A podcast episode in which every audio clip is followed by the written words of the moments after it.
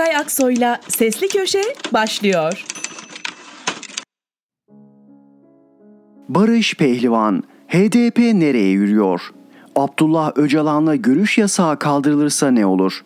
Yani olur da HDP'nin Türkiye'nin dört bir yanında yaptığı tecrit kaldırılsın yürüyüşleri amacına ulaşırsa Öcalan ne der? HDP'nin de imza attığı ortak açıklamadaki iddia şu. Öcalan konuşursa ülkenin siyasi atmosferi değişecek. Tecrit bitince toplum alternatif çözüm önerileriyle önünü görebilecek. O halde yeni soru şu. Seçime giderken Öcalan ne diyecek de siyasi atmosfer değişecek. Nedir HDP'nin umduğu alternatif? 2019'daki yerel seçimlerde HDP'nin şimdiye kadarki tarafsız çizgisinde ısrar etmesini isteyerek örtülü boykot çağrısında bulunan Öcalan değil miydi? Kürt seçmenin çoğunluğu Öcalan'ı değil de gerekirse bağrınıza taş basın ve faşizme hayır anlamına gelecek oyunuzu kullanın diyen Demirtaş'ı dinlememiş miydi? Farkında değil misiniz? Demirtaş, Kürt basınına yapılan gözaltı operasyonunu eleştirirken HDP'nin tecrit kaldırılsın yürüyüşüne dair şimdilik hiçbir şey demedi. Sahi HDP de İmralı'ya değil de Edirne cezaevine doğru yapsaydı yürüyüşünü kamuoyundan nasıl destek alırdı? Sanki dert şu, Türkiye koşar adım seçime giderken HDP Öcalan'ın ne düşündüğünü öğrenip ona göre pozisyon almak istiyor. Tecrit kaldırılsın yürüyüşleriyle hem kitlesini mobilize etmeye hem de yön bulmaya çalışıyor. Ama işte tam da bu süreçte iktidarın eline büyük bir koz da veriliyor. Zira yazının girişinde sorduğum senaryonun devreye girmesi bekleniyor. Öyle ya AKP alın işte dediğiniz gibi görüş yasağını kaldırdık diyebilir.'' Der ve Öcalan da yine HDP'nin diğer muhalefet partileriyle birlikte yol yürümesine karşı çıkabilir. Zira Cumhurbaşkanı Erdoğan'ın Edirne'deki en büyük hesabı İmralı'dakine verecek sözü vücut bulabilir. Ve sahi HDP bu sınava ve sonuçlarına hazır mı? Kim nasıl çözüm bekliyor? Tam da bu süreçte Erdoğan Vanlılara şöyle seslendi yakalarına yapışın ve yeniden silah sarılarak çözüm sürecini bitirmenizi sizden kim istedi diye sorun. Cumhurbaşkanı böylece hem çözüm sürecine sahip çıktı hem de Kürtlere HDP'den hesap sormaları çağrısında bulundu. HDP eş genel başkanı Mithat Sancar'ın dünkü grup toplantısında söylediği şu sözse yanıt gibiydi. Kürt sorununda demokratik çözüm ancak müzakere, diyalog ve demokratik siyasetle mümkündür. Tecrit çözümsüzlüğün bir parçasıdır. Görünen o ki HDP yönetiminin halen müzakereden umudu vardı. Aslına bakılırsa gerek üst üste yapılan gözaltılar gerekse tecrit kaldırılsın yürüyüşleri tıpkı 2013'teki çözüm süreci öncesini hatırlatıyordu. Acaba pazarlık masasına oturmadan sertleşme bir politika ise iktidar bunu mu deniyordu? Seçim öncesi Kürtlerin gönlünü kazanmak için taviz verilecek kozlar mı biriktiriliyordu? Eski AKP milletvekili Mehmet Metiner'i aradım. Kardeş olan Kürtlerin ve Türklerin arasını bulmaya amaçlayan Demokrasi ve Birlik Derneği'ni kuran Metiner'e olası çözüm sürecini sordum. Şu yanıtı aldım. Biz dernek olarak eski tarz bir çözüm sürecine karşıyız. PKK'nın ve HDP'nin üstünlüğüne yol açacak yöntemlere asla evet demeyiz. Metiner ancak dedi ve ekledi. PKK'nın silah bırakması herkesin hayrına olur. Silahları ebediyen toprağa gömerlerse Türk milleti de gerekli sağduyuyu gösterir, gerekli olan neyse yapılır. Her şey PKK'nın atacağı adımlara bağlı. Peki ya AKP'nin oyuna talip olduğu muhafazakar Kürtler? onların temsilcisi olduğu iddiasındaki Hüdapar'ın genel başkanı Zekeriya Yapıcıoğlu'nu da aradım. Özetle şunları duydum. Biz bir Kürt açılımı havası sezmiyoruz. Ancak olur da daha önceki çözüm sürecindeki aynı yollar denenirse yine akamete uğrayacaktır. Fakat ortada sorunlar olduğu gerçektir. Kürtlerin temel hakları herhangi bir pazarlığa ve şarta bağlanmadan verilmelidir. Bunun içinde illaki devletin ve Kürtlerin temsilcisinin oturduğu bir masa kurulması gerekmez. Gelinen noktada şundan şüphe yok. Sandığa gidiş yolunda Kürtler Öcalan'ın da Demirtaş'ın da AKP'lilerin de sesini çok duyacak. Kime kulak verecekleri ise Türkiye'nin geleceğini çizecek. Barış Pehlivan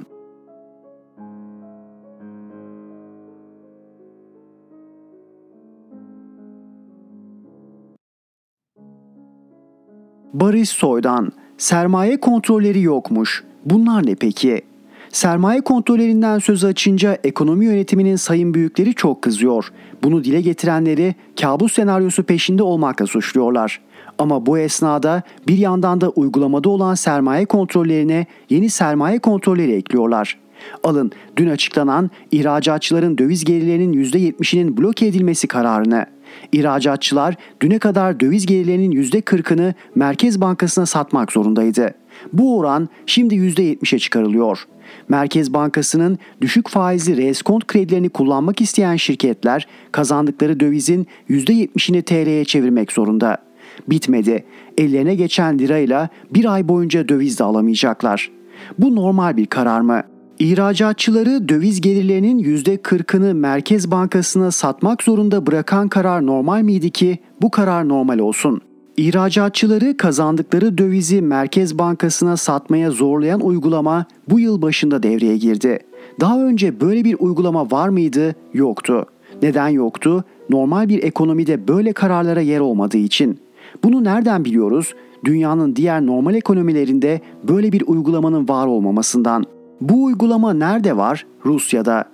Savaştan sonra Rusya'da ihracatçılara döviz gelirlerinin %80'ini Merkez Bankası'na satma zorunluluğu getirildi ve orada bile geçen ay bu oran %50'ye indirildi.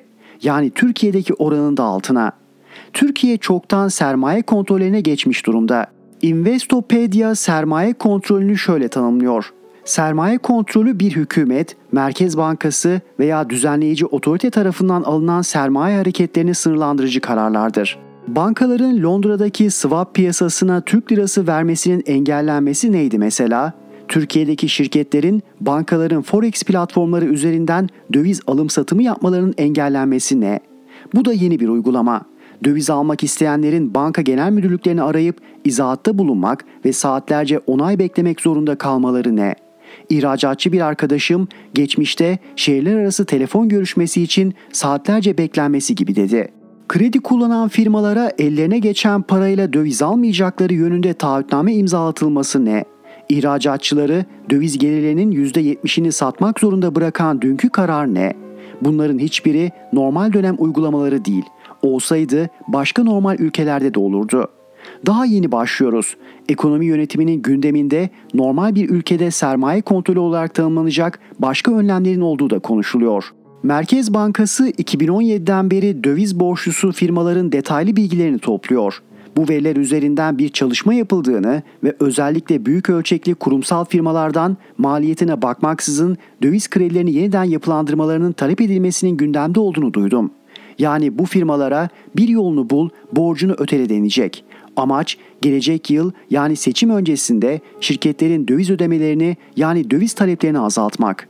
2023 seçimlerine giderken dövize tam sağ baskı uygulanacağı belli. Daha sert kararlara hazır olun. Barış Soydan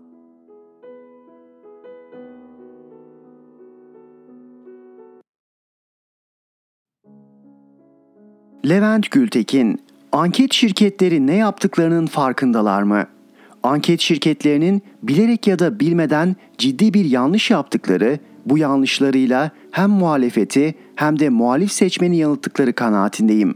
Hatta bazı anket şirketlerinin kural haline gelmiş bu yanlış yöntemi kendi ticari bağlantıları lehine istismar ettiklerini de düşünüyorum. Acaba yanlış mı düşünüyorum diye yazıya başlamadan önce dört farklı anket şirketi başkanıyla konuştum.''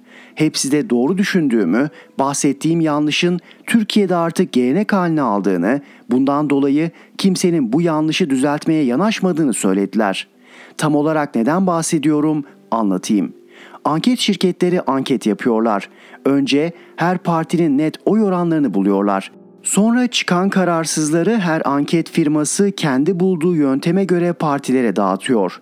Anket şirketlerinin genel ortalamasına göre partilerin net oy oranları şöyle.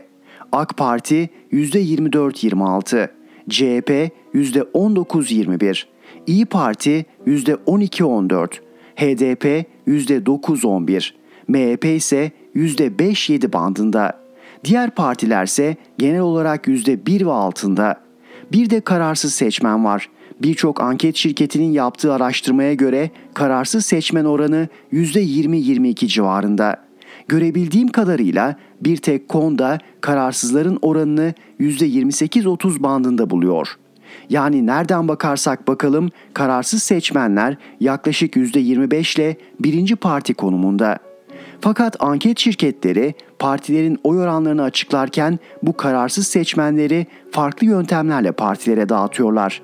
Kimisi CHP'ye fazla veriyor, kimisi İyi Parti'ye, kimisi de AK Parti'ye. Esasında partilerin çıplak oy oranları bütün anket şirketlerinde 1-2 puan farklı aynı. İyi Parti'nin bazı anketlerde %15, bazılarında %20, CHP'nin bazı anketlerde %25, bazı anketlerde 27, AK Parti'nin bazı anketlerde %29, bazılarında 33 görünmesinin nedeni bu yöntem farklılığı. Yukarıda da dediğim gibi kural haline gelmiş bu yanlış anket şirketlerinin ticari ilişkide oldukları partileri kayırma kolaylığı da sağlıyor. Mesela siz kararsız bir seçmensiniz. Fakat anket şirketleri kafasına göre sizi bu partilerden birinin seçmeni yapıyor. Bir şirket sizi AK Parti'ye yazarken bir diğeri haberiniz olmadan CHP'ye yazıyor. Bir başkası İyi Parti'ye yazarken bir diğeri MHP'ye yazıyor. Anket şirketlerindeki oranlar bu nedenle farklı çıkıyor.'' Anket şirketleri kararsızlar dağıtılmadan önceki sonuçları da yayınlıyorlar ama haber olan, yaygınlık kazanan veri genelde kararsızların dağıtıldığı sonuçlar oluyor. Böyle olunca insanlar AK Parti'nin oy oranını %30, CHP'nin oy oranını %25, İyi Parti'nin oy oranını da son çıkan bazı anketlere göre %20 sanıyor.'' Halbuki kararsızlar dağıtılmadan önceki rakamlara bakarsak bir önceki seçime göre AK Parti'de ve MHP'de ciddi bir kayıp görülürken muhalefet partilerinde %2-3 civarında bir artış görülüyor. Partiler anket şirketlerinin küçük bir kalem darbesiyle kendilerine yazdığı oy oranı gerçek oy oranıymış gibi hareket ediyor. Belirttiğim gibi 4 farklı anket şirketinin başkanıyla konuştum. Hepsi de evet bu yöntem yanlış ama genel kural haline geldiği için yapıyoruz dediler. Metropol Araştırma'nın başkanı Özer Sencer'a da sizce bu yöntem yanlış değil mi diye sordum. O da evet haklısın yanlış. Uyguladığımız bu yöntem dünyadaki anket tekniği açısından da sorunlu ama Türkiye'de genel kural haline geldiği için mecburen böyle yapıyoruz yanıtını verdi. Sencer'a göre anket tekniğine göre kararsızlar ancak seçime bir hafta kala partilere dağıtılabiliyormuş. Çünkü bu süre zarfında kararsız seçmenin fikrini hangi yönde değiştireceğini kestirmek zor. Ne hikmetse bizde bütün dünyadan farklı olarak kararsızları seçime yıllar varken bile dağıtmaktan imtina etmiyorlar. Bu durumda gerçek olmayan bir algının oluşmasına ve gerçek olmayan bu algıya göre siyaset üretilmesine sebep oluyor. Öncelikle kararsız seçmen oranının Türkiye'de birinci parti konumuna yükselmiş olması siyasetin yaşadığı tıkanıklığın da bir göstergesi. Kararsız seçmen oranı muhalefeti ciddi sorularla karşı karşıya bırakıyor. Bunca yıkıma, yolsuzluğa, yoksulluğa, yaşanan bunca tahribata rağmen muhalefet partilerinin oy oranları artmıyor. Niçin? Nerede bir eksiklik var? Neyi yanlış yapıyorlar? Ülke büyük bir yıkımın eşiğine gelmişken muhalefet partilerindeki oy artışının bir önceki seçime göre ancak %2-3 bandında kalması tuhaf değil mi? Bahsettiğim anketçilerin uyguladığı bu yanlış yöntem muhalefet partilerini bu soruları kendilerine sorup bir çözüm yaratma çabasından da alıkoyuyor. Muhalif siyasetçiler yaşanan bu tıkanıklığı aşmanın yollarını aramak yerine tam tersine şişirilmiş bu oranların yarattığı rehavete kapılıyorlar. Bu yanlış yöntemin neden olduğu hüsranı 2015 Haziran'la Kasım seçimleri arasında da yaşamıştık. O zaman da anket şirketleri kararsız seçmeni bol kepçeden partilere dağıtıyorlardı. Fakat patlayan bombalar, oluşan terör ortamı ve yaratılan güvenlik kaygısı kararsız seçmenin bir gecede AK Parti'ye kaymasına sebep olmuştu. Anket şirketleri yanılmıştı ama kaybeden Türkiye olmuştu. Benzer bir hüsranı yaşamamak için %25 kararsız seçmen üzerine kafa yormak gerekiyor. Muhalefet partileri aynı şeyi yapıp farklı sonuç bekleme kolaycılığından vazgeçmeliler. Yani yıllardır bir politika izliyorlar ve görünen o ki bu politika onlara oy kazandırmıyor. İktidar yaptığı yanlışlarla oy kaybetmeye devam ediyor ama muhalefet partileri doğru olduğunu düşündükleri politikalarıyla iktidardan kopan o seçmenleri yanlarına çekmeyi başaramıyorlar. Anket şirketlerinin bu yanlış yöntemi işte tam da bu nedenle çok sorunlu. Muhalefetin kendisiyle yüzleşmesinin önüne geçiyorlar. Bu gerçek olmayan oranlar muhalefet partilerinin izledikleri politikaların sonuç getirmediğini, yeni bir siyaset anlayışına ihtiyaçları olduğu gerçeğini kavramalarını da engelliyor. Tekrar edeyim, kararsızlar Türkiye'de birinci parti konumunda. Bunca yıkıma, tahribata rağmen muhalefet partilerinin oyu artmadığı halde anketçiler dünyada eşi benzeri olmayan bir yöntem uyguladıkları için artmış gibi görünüyor. Bu gerçek olmayan algı muhalefeti ciddi bir rehavete sürüklüyor, sahici politika üretmelerini engelliyor, kararsız seçmeni ikna edecek politika, yaklaşım arayışına girmekten alıkoyuyor. Dahası Cumhurbaşkanı adayı belirlerken çoğunluk bizde, kim olsa kazanırız gibi bana göre akıl almaz bir yanlışa sürüklüyor. Kararsız seçmenin son anda ne yapacağını şimdiden kestirmek zor. Bu nedenle ülkemizin geleceğini şekillendirecek tarihi öneme sahip bu seçim kararsızların son anda vereceği kararın ihtimaline terk edilemez, edilmemeli. Muhalefet liderleri partimizin oyu %20 oldu, 27 oldu gibi gerçek olmayan bilgilerle hem kendilerini hem de seçmenlerini yanıltmaktan vazgeçmeliler. Anket şirketleri de muhalefeti rehavete sürükleyen, sahici, etkili, ikna edici politika üretmelerini engelleyen bu yöntemden vazgeçmeliler. Yani kararsızları kafalarına göre partilere dağıtma yanlışından vazgeçip partilerin sadece net oy oranlarını paylaşmalılar ki ülkeyi dert edinen seçmen de durumun tam olarak ne olduğunu görebilsin. Görebilsin ki muhalefeti daha sahici politikalar üretmeye zorlasın. Levent Gültekin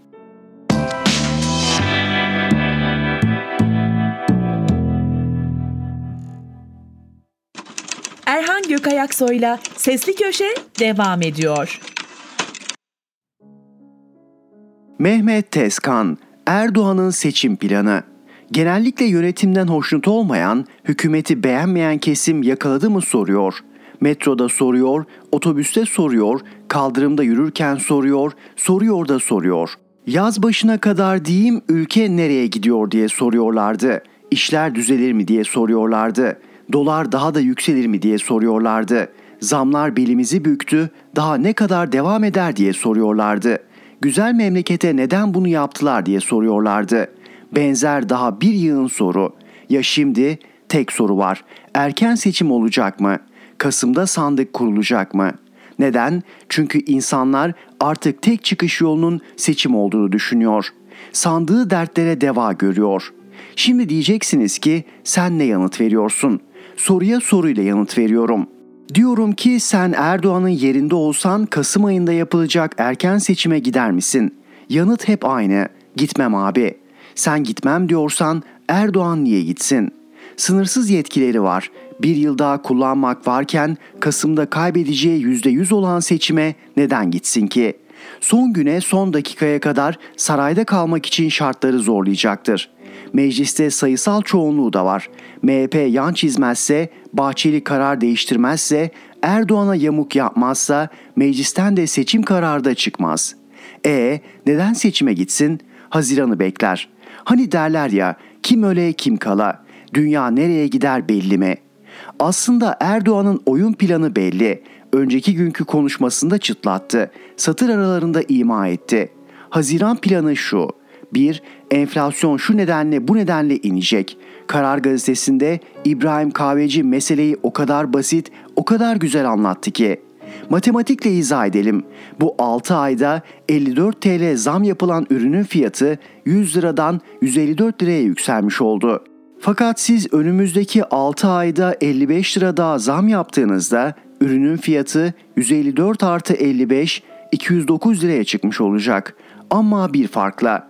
İlk 54 liralık zam 54 bölü 100 %54 demektir. İkinci 6 ayda 55 lira zamsa 55 bölü 154 %35.7 etmektedir. Şimdi burada ne olmuş oluyor? İlk 6 ayda 54 TL zam yapılmış ve ardından ikinci 6 ayda da 55 TL daha zam yapılmıştır.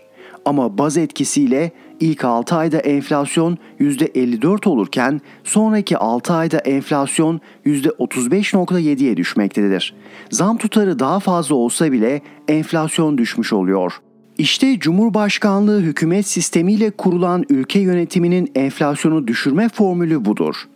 100 liraya aldığın malı bir yıl sonra 209 liraya alacaksın ama enflasyon %54'ten %35.7'ye düşmüş olacak. Şubat'ta Mart'ta enflasyon inecek demesinin sebebi budur. Erdoğan bu durumu iyi satar, iyi pazarlar. 2. Temmuz ayında enflasyon oranında zam verecek. Ocak ayında ise seçim zammı yapacak. Enflasyonun üzerinde %100. Asgari ücrete yapacağı zam hazineyi çok fazla ilgilendirmiyor. İşvereni ilgilendiriyor. %100 çaksa kendi için ne yazar? İşveren kaldıramaz, işten çıkarmalar olur. Olmaz. Seçim öncesi maliye sopayı gösterdi mi kimse bir kişi bile işten çıkaramaz. 3. Karadeniz gazı. Borular döşenmeye başlandı. 2023'te seçimden önce evlere taşınacağı Erdoğan tarafından ilan edildi. Artık yerli gazımız var diye seçimden önce doğalgaz ücretlerini %60, %70 indirebilirler. Nisan-Mayıs bolluk havası Haziran'da seçim. Siyaset bilimcilerin bir bölümü seçmen son 3 aydaki duruma göre oy tercihini yapar diyor. Erdoğan Ocak sonrasına oynuyor. Ya kazanırım ya benden sonra tufan diyecek. Gidişat belli. Mehmet Tezkan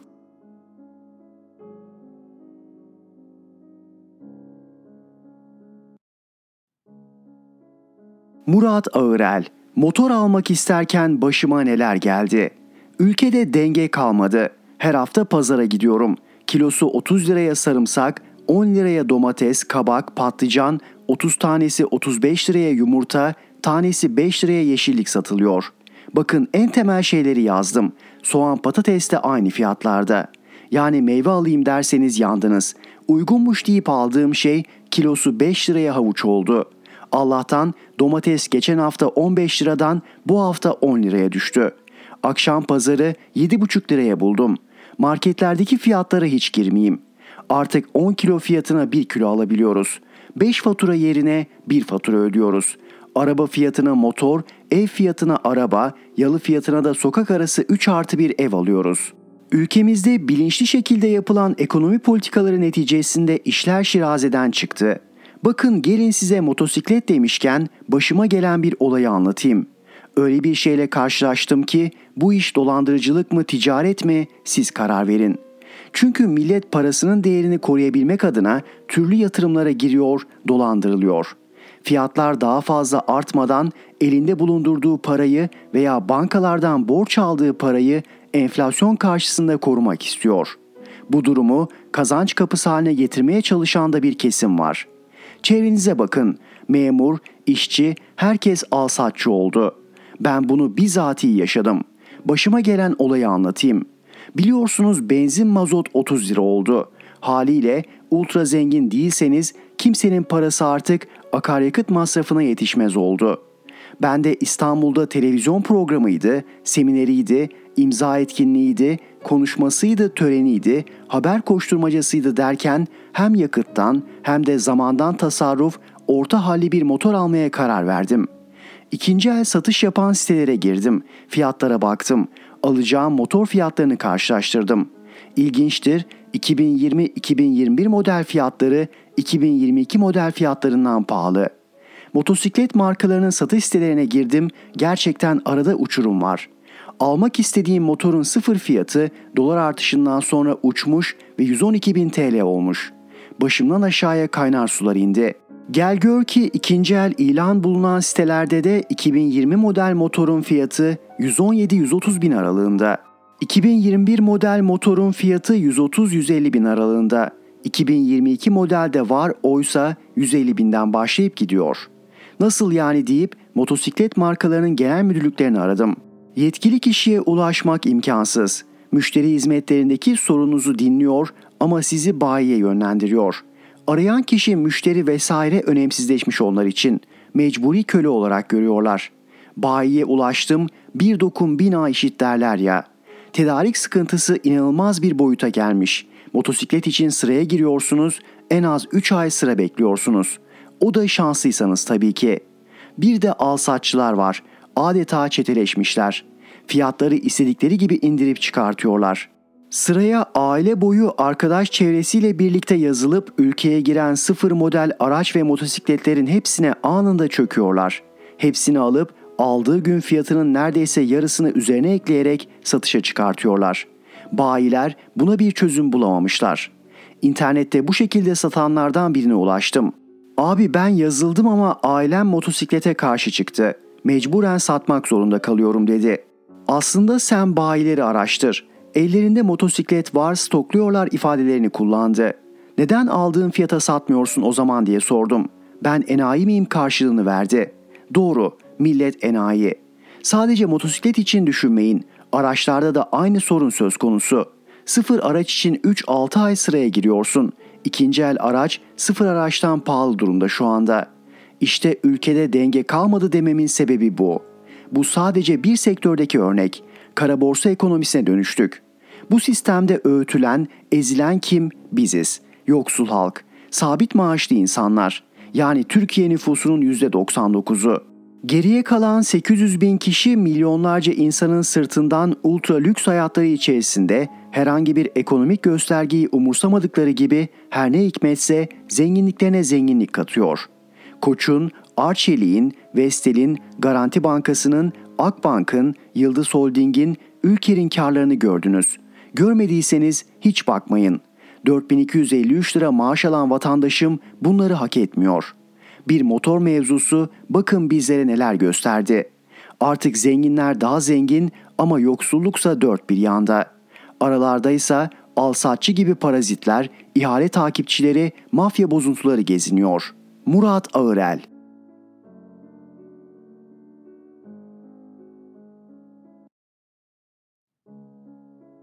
Müyesser Yıldız NATO kafa NATO mermer. Yeni Çağ gazetesinden Arslan Bulut yazdı. NATO Rumca'da işte demekmiş. NATO kafa NATO mermer deyimini de ilk defa bir Yunan milletvekili parlamentoda kullanıp işte kafa işte mermer demiş.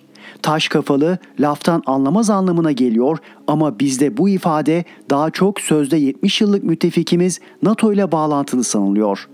Tam da bu ifadeye uygun bir tabloyla karşı karşıyayız. Şöyle ki dün NATO Genel Sekreteri Finlandiya'ya gitti. Cumhurbaşkanı Niinisto ile düzenlediği basın toplantısında Finlandiya ile İsveç'in NATO üyeliği ve Türkiye'nin bu konudaki veto gerekçelerine ilişkin değerlendirmeler yaptı. Medyamızda Stoltenberg'in bu açıklamalarını hemen hemen aynı başlıklarla duyurdu. NATO Genel Sekreteri Stoltenberg'ten Türkiye açıklaması. Endişeleri meşru. NATO'dan dikkat çeken açıklama. Türkiye'nin endişeleri meşru. NATO'dan terör çıkışı. Türkiye'nin endişeleri meşru. Cumhuriyet Gazetesi bile Savunma Bakanları toplantısı öncesinde Jens Stoltenberg'den çıkış. NATO Türkiye haklı başlığını kullandı. Peki NATO Genel Sekreteri neler söyledi de böyle cici oldu? Özetle şunları.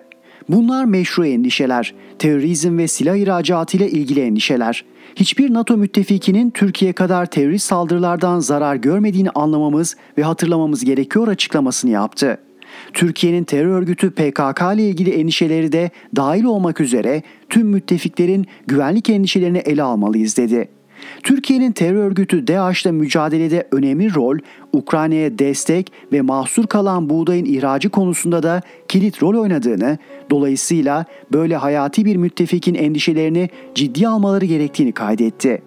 Kendisinin ve ekibinin İsveç, Finlandiya ve Türkiye'den yetkililerle sürekli temas içinde olduğunu belirterek Finlandiya ve İsveç'in NATO üyeliğinin hem NATO'nun hem de İskandinav ülkelerinin güvenliğini artıracağını tekrarladı. İsveç ve Finlandiya'nın NATO'nun Baltops tatbikatına katıldığını hatırlatıp bunların NATO'nun stratejik öneme sahip bu bölgeye bağlılığının güçlü göstergeleri olduğunun altını çizdi. Cumhurbaşkanı Sauli Niinisto'ya gelince o da Finlandiya terörizm konusunda NATO ülkeleriyle aynı görüşü paylaşıyor. Türkiye'nin bu konuda bizimle ilgili görüşlerini anlamak bazen zor oluyor diye konuştu. Özellikle Stoltenberg'in sözlerinde yeni tek bir şey yok. Ama yine de bunların açılımını yapalım. Madem ki hiçbir NATO müttefiki terörist saldırılardan Türkiye kadar zarar görmedi, 2019'daki zirvede Türkiye'nin YPG-PYD'nin terör örgütü sayılması talebini neden kabul etmediniz? Veya hadi ne duruyorsunuz şimdi kabul edin, neyin pazarlığını yapıyorsunuz diye sormak gerekmez mi? Stoltenberg'in Türkiye'nin terör örgütü PKK ile ilgili endişeleri de dahil olmak üzere ve Finlandiya Cumhurbaşkanı'nın Finlandiya terörizm konusunda NATO ülkeleriyle aynı görüşü paylaşıyor sözleri sadece PKK'yı terör örgütü saydıkları ve YPG-PYD konusundaki görüşlerinin değişmediğini, değişmeyeceğinin tekrarı değil mi? Keza bu iki ülkenin NATO tatbikatına katıldığının hatırlatılması üyeliklerin ilanı anlamına gelmiyor mu? Baltops tatbikatı konusunda hemen şunu söyleyelim. Evet, bu iki ülke daha önce de tatbikatlara katıldı. Şimdi ise farklı bir durum var. Türkiye bu iki ülkenin NATO üyeliğine karşı çıkıyor. Bu kapsamda da üyelik başvurularını veto etti. Ancak nedense o tatbikatın İsveç'te yapılmasına ve de katılmalarına ses çıkarmadı. Sadece Türkiye'nin katılımını gözlemci statüsüne indirerek kendince protesto etti. Başlı başına bu tavır İsveç ve Finlandiya'nın NATO üyeliğine yeşil ışık olmadı mı? Bu tespitlerin ardından soralım. Acaba medyamız NATO'nun Türkiye'ye hak verdiği sonucunu o açıklamaların neresinden nasıl çıkardı? Bir kez daha altını çizelim. Daha önceki birçok krizde olduğu gibi İsveç ve Finlandiya'nın NATO üyeliği görünümlü pazarlıklarının gerisinde de başka hesaplar olduğu anlaşılıyor. Bu Karadeniz'in NATO gölü olması, Rumların NATO üyeliği veya ikisi birden midir şimdilik bilemesek de Rum kesimi savunma bakanının dünkü bir açıklamasına dikkat çekelim. Petridis, ABD tarafından kendilerine uygulanan silah ambargosunun tamamen kaldırılması için gereken kriterleri ve koşulları karşıladıklarını belirtti. Ambargonun tamamen kaldırılması çağrısında bulunurken Türkiye'ye revizyonist politikasıyla tüm Doğu Akdeniz bölgesinin istikrarsızlaşmasına sebep olmakta ve dünya Ukrayna-Rusya savaşı gibi zor zamanlardan geçerken bu süreçten yararlanmaya çalışmaktadır suçlamasını yöneltti. Ardından da Rum yönetiminin NATO kapsamında barış için ortaklık programına katılımı ya da NATO'ya doğrudan üyelik talebinin konularının uygun zamanda ve uluslararası koşullar oluştuğunda tartışılabileceğini söyledi. Özellikle Avrupa Birliği'nin Türkiye'ye Rum kesiminin NATO üyeliğini ne zamandan beri ve nasıl dayattığını defalarca yazdık. Yine daha geçenlerde İsveç'in ve Finlandiya'nın üyelikleri konusunda topyekün sağlam bir duruş ortaya konulmaması halinde Erdoğan ikna edilir veya Türkiye yeni bir emrivaki ile karşı karşıya bırakılırsa önümüze hem Rum kesiminin hem de İsrail'in NATO üyeliğinin konması yakındır dedik. Ancak durum ortada. NATO kafa, NATO mermer. Müyesser Yıldız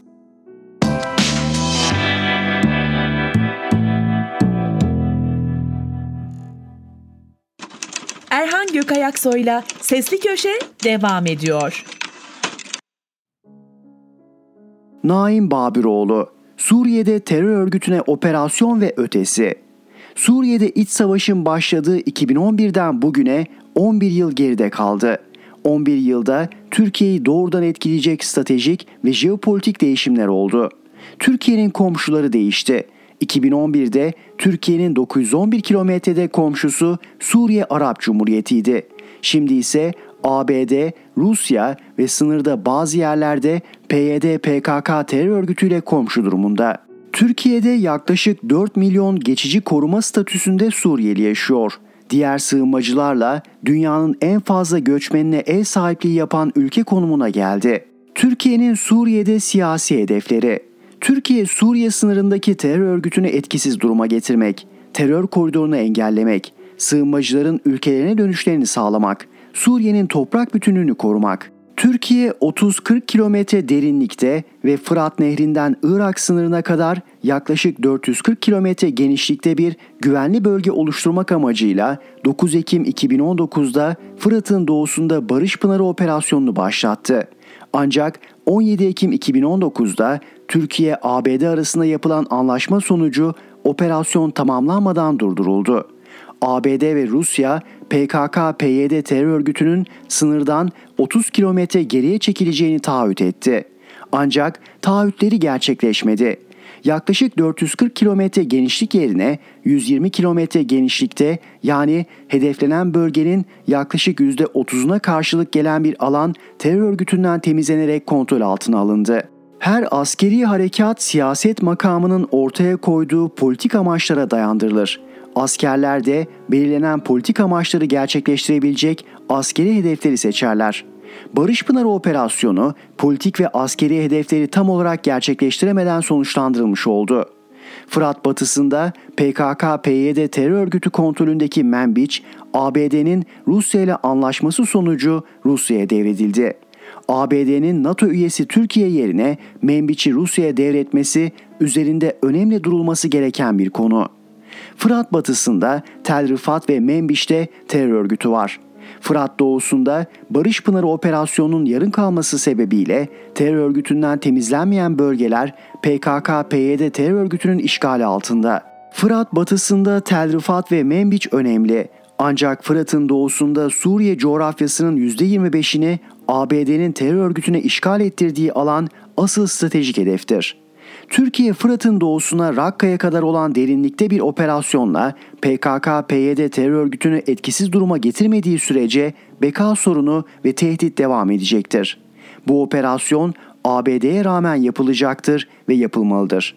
ABD, Türkiye'nin PKK-PYD'ye yapacağı bir operasyona hep karşı. ABD'nin amacı PKK-PYD'yi Türkiye'ye karşı korumak. ABD'nin bu amacında değişiklik var mı? Hayır yok. Türkiye ne yapmalı? Türkiye ulusal çıkarları doğrultusunda siyasi hedeflerini karşılayabilecek adımlar atmak zorunda. Geç kalmış olsa da maliyeti ve riskleri hesaplamış bir Türkiye, PKK-PYD'yi etkisiz duruma getirmek ve ABD'nin Suriye'deki varlığını tartışmaya açacak olası bir operasyon için düğmeye basmalıdır. Bu durumda Rusya'yı, İran'ı ve Suriye yönetimini yanına almalı ya da en azından karşısında durmalarını engellemelidir. Nasıl mı? 20 Ekim 1998 tarihinde imzalanan ve 2010'da güncellenen Adana mutabakatını aktif duruma getirerek böylece PKK-PYD terör örgütüne karşı ortak mücadele için Adana mutabakatı kapsamında Suriye yönetimiyle görüşerek Ayrıca 74 Kıbrıs Barış Harekatı sürecinde diplomasinin ve askeri gücün kullanılması aşamalarında aranan cevaplar var. 20 Mart 2005'te PKK terör örgütü tarafından ABD'nin teşvikiyle hazırlanan Kürdistan Topluluklar Birliği Sözleşmesi yayımlandı. Bu sözleşmeye göre Türkiye, İran, Suriye ve Irak'ta tüm Kürtler bir araya gelerek birleşik bir devlet kuracakları yer alır. Türkiye bu sözleşmeyi Suriye, Irak ve İran'da ortaya çıkan jeopolitik tablonun yanına koyarak tekrar incelemeli. 22 Şubat 2015'te tahliye edilen Türk toprağı olan Süleyman Şah Türbesi henüz yerine taşınabilmiş değil. Düzenlenecek operasyonla yerine konuşlandırılmalıdır. Yıl 1980, 12 Eylül sonrası. Yunanistan 1974'te NATO'nun askeri kanadından ayrılmıştı. NATO komutanı ABD'li General Rogers, Yunanistan'ın NATO'nun askeri kanadına dönüşü için Türkiye'nin vetosunu kaldırmasını ister. Karşılığında Yunanistan'ın Türkiye'nin AB ile ilişkilerini önlemeyeceğini taahhüt eder. Türkiye'yi yönetenler Rogers'a inanır ve vetoyu kaldırırlar. Fakat Yunanistan Rogers'ın söylediğinin tersini yapar ve Türkiye'nin AB üyeliğini önler. Daha sonra Kenan Evren bu durumu Rogers'ın asker sözüne güvendik diyerek açıklar. ABD değişti mi? Hayır. Türkiye'nin elinde tarihte bir daha ele geçmeyecek stratejik bir kart var. İsveç ve Finlandiya'nın NATO üyeliği veto kartı. Bu veto kartı ABD'ye karşı kullanılmalı ve PKK-PYD tehdidi ortadan kalkmadan üyeliğe onay verilmemelidir. Onay verilirse ele geçen bu tarihi fırsatta yok olacaktır. Dünün çözüm olarak görülen politikaları bugün ana sorun haline geliyorsa, bugünün çözüm olarak görülen politikaları yarının ana sorunu durumuna gelmemeli. Çünkü mantıklı ve tutarlı olmayan hedeflere hiçbir stratejiyle ulaşamazsınız. Uluslararası ilişkilerde inançlar ve ideolojiler değil, ulusal çıkarlar esastır. Naim Babiroğlu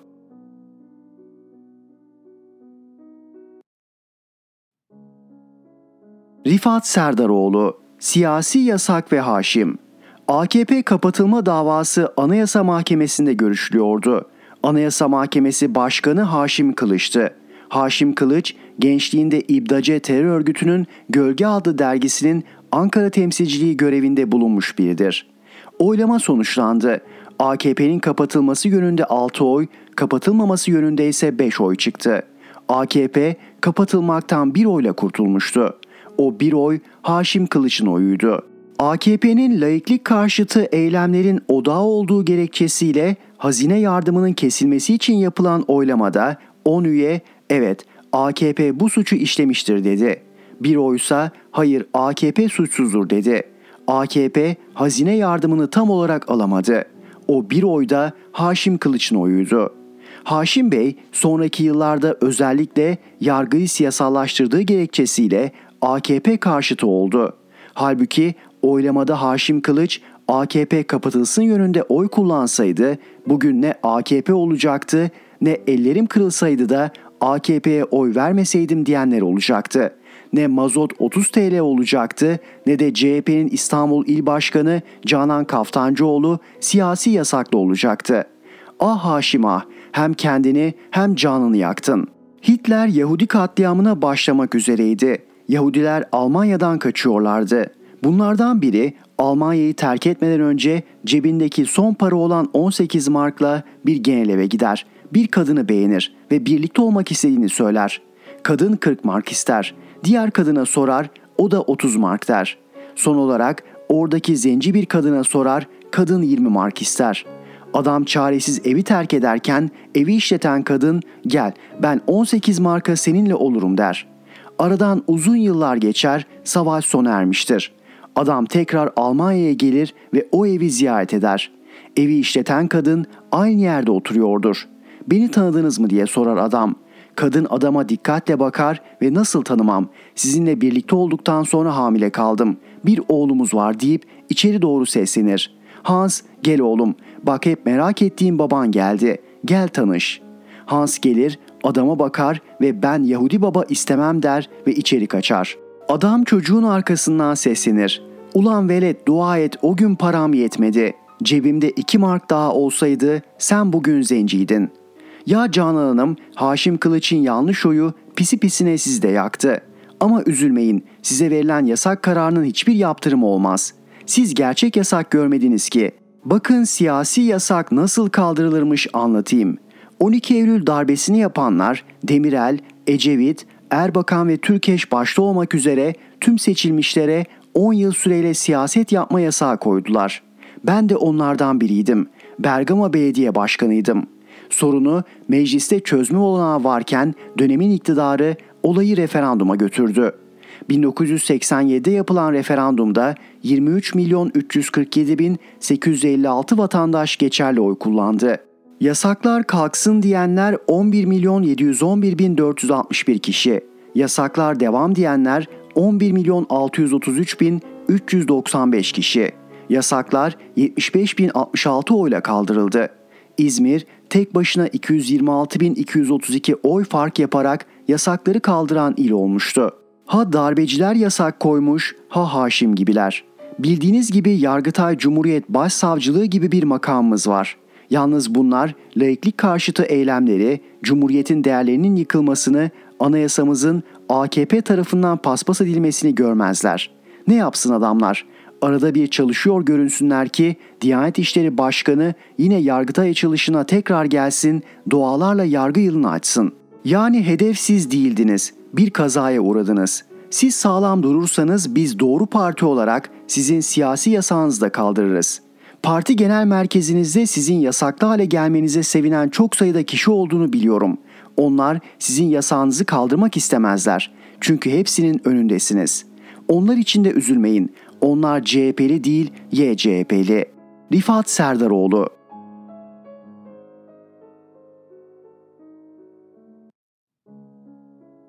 Veysi Dündar Fakru zaruret içinde bitap bir millet. Erdoğan'ın konuşma metinlerini kocaman bir ekip yazıyor. Bu ekibin kaynak sıkıntısı olduğunu iddia edemeyiz. İstedikleri bilgiye, belgeye, veriye sahipler. Peki neden yalan söylüyorlar ve ısrarla aynı yalanı tekrar tekrar söylüyorlar? Üniversitelerin kuruluş tarihi üzerinden daha önce de duyduğumuz nokta nokta üniversiteyi biz açtık şeklindeki yalanın en güncel versiyonunu Van'da gördük. 1982'de açılmış bir üniversiteyi kendilerinin açtığını ifade eden Erdoğan'a ağırlıkla ilkokulu zor bitirmiş bir kitle tezahürat ediyordu. Kitlenin Erdoğan için önemi yok. Bu defa dünyaya ihracat yapan firma sahiplerine hitap ederken enflasyonun Şubat-Mart'ta düşeceği yalanını Erdoğan'ın metin yazarları önüne koymuş. Oysaki enflasyon bir armut mu ki olgunlaşıp düşsün? Ali Çağatay Hoca'nın ekonomist konuğundan alıntıdır. Enflasyon endeksinin düşmeyeceğini, fakirleşen, geliri elinden alınan milyonların enflasyonun önceki endekse nazaran düşmüş görünmesinden fayda sağlamayacağını herkes biliyor. Ülkenin özellikle 15 Temmuz'un sonrasında yaratılan baskı ve korku ortamıyla dikensiz gül bahçesine dönüşmesi sayesinde bu denli ağır tabloya rağmen protestolar görmüyoruz. Halk bahane üretme kapasitesi yüksek bir iktidar baskısı karşısında demokratik hakkını muhafazaya çalışıyor. Son bağımsız TÜİK Başkanı'nın ifadesiyle bağımsızlığı Merkez Bankası'ndan bile kıymetli olan istatistik kurumu aracılığıyla halkı tahammüden fakirleştiren bir iktidarın ayakta kalmak için her yola başvuracağını tahmin etmek zor değil. Akaryakıta %200 zam yapıp kiralar %25 artsın diyebilecek kadar hakkaniyetten yoksun bir devlet aygıtı için söylenecek söz bitmiştir. Peki AKP'li metin yazarları bu yalanlara başvurmaktan neden vazgeçmiyor? Türkiye'ye ne oldu da normal şartlarda iktisadi başarısızlık istifa gerekçesiyken bugün bir siyasi kadro başarısızlıklarını madalya gibi taşıyabiliyor. Türkiye Cumhuriyeti bir hastalığa yakalanmış gibi. Gerçeklikten kopmuş, aynı yalanları tekrar tekrar söyleyen bir devlet mekanizması ağır bir hastalıktan muzdarip olmalı. George Orwell'in 1984'te tarif ettiğinin de ötesine geçen bir halden söz ediyoruz dünyanın neredeyse tamamı için açık bir pazara dönüşmüş, vatandaşlığı parayla satılan, teorik olarak 8 milyar insanın çekince duymadan gelip yerleşeceği bir konuma gelmiş durumda. Tek kriter gelinin varlıklı olması. İşin en garip yanı ise eş zamanlı olarak ülkenin kendi halkı görülmemiş bir fakirliğe mahkum oluyor. Ülke halkı fakirleşirken ne hikmetse parası olan yabancılara ülke toprakları sonuna kadar açık. Hiçbir kaide koşul bulunmuyor.'' Gel diyor, akşam pazarı bunlar. İnsanın aklına ister istemez Atatürk'ün gençliğe seslenişi geliyor. Ne diyor Atatürk? Millet farklı zaruret içinde harap ve bitap düşmüş olabilir. Gençliğe hitabenin diğer tüm cümlelerini tartışabiliriz ama yukarıdaki cümlenin bugünün Türkiye'sinin dolaysız bir ifadesi olduğu şüphe götürmez.'' 2022 Türkiye'si gerçeklikle bağını koparmış sanal bir varoluşla yönetme hırsıyla dolu bir devlet aparatının karşısında akamete uğramış durumda. Halkın kendi parasına yabancılaşması öyle bir noktaya varmış durumda ki artık para biriktirmek tercih edilmiyor. Bozuk paranın değeri üretildiği metalin değerinin gerisine düştü. Buna karşın ülke yönetiminin yaptığı yanlışı kabullenmemek için sürekli yeni bir gündem yaratması, gerçekliği bozması gerekiyor. Gerçeklikle bağın kopması gerçeklik aleyhe döndüğü için bir seçenek olmaktan mecburiyete evriliyor. Türkiye devleti siyasal İslamcı gömleğin üstüne giyilen vahşi neoliberal ceketin bedeni boğmasından muzdarip. Bu tuhaf giysiyle halkın karşısına çıktığınızda yalan da opsiyonel değil standart oluyor. Metin yazarları gerçeklikle derdi olanları çıldırtmak ister gibi yalanın perdesini daha da yükseltiyor. Gerçeklikten kopmuş bir iktidarın sözlerinin de gerçeklikten kopmasına şaşırmıyoruz. Sizce bu hastalığın adı ve ilacı ne olabilir? Veysi Dündar